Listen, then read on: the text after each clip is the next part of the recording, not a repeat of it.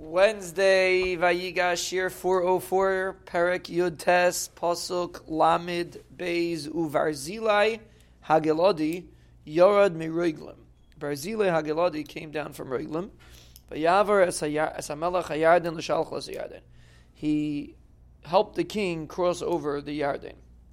Now we had before that Barzilai HaGiladi helped out David when he was running away. So he came and he crossed the king, the Yarden. Ubarzilezok and Moiti was very old, when Shmuelim Shana, 80 years old, Vehchilkal ti eshchei Madi b'Yerushalayim. He supported the king when he was in Machanayim. Kiish Godlum Oidi was a very great man, very wealthy man. Vehamer Hamelach Abazilai, Ata avar iti, you come with me, vehchilkal ti eshchei Madi b'Yerushalayim. I'll support you in Yerushalayim. How much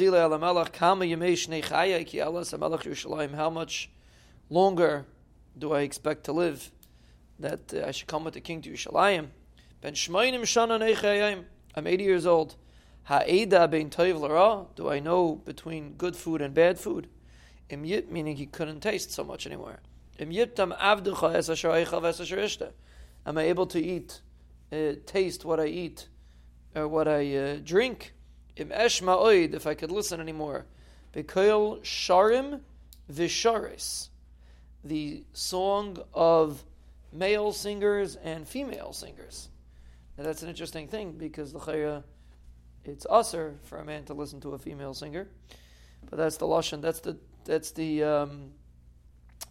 nusach that he used, because he doesn't have the ability to experience music. He can't listen.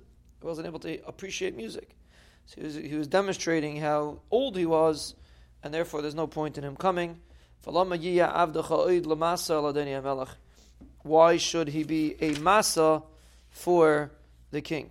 And Chazal say something very interesting. Chazal say that the reason why Barzilai HaGiladi was not able to taste, the Gemara says that there was a maidservant in Rebbe's house that was 90 years old. Actually 92 years old, Chazal say, and she was able to taste the food. And Barzilai HaGiladi said he couldn't taste. Why couldn't he taste? So Chazal say he was shot of Bezima. He was busy with znus.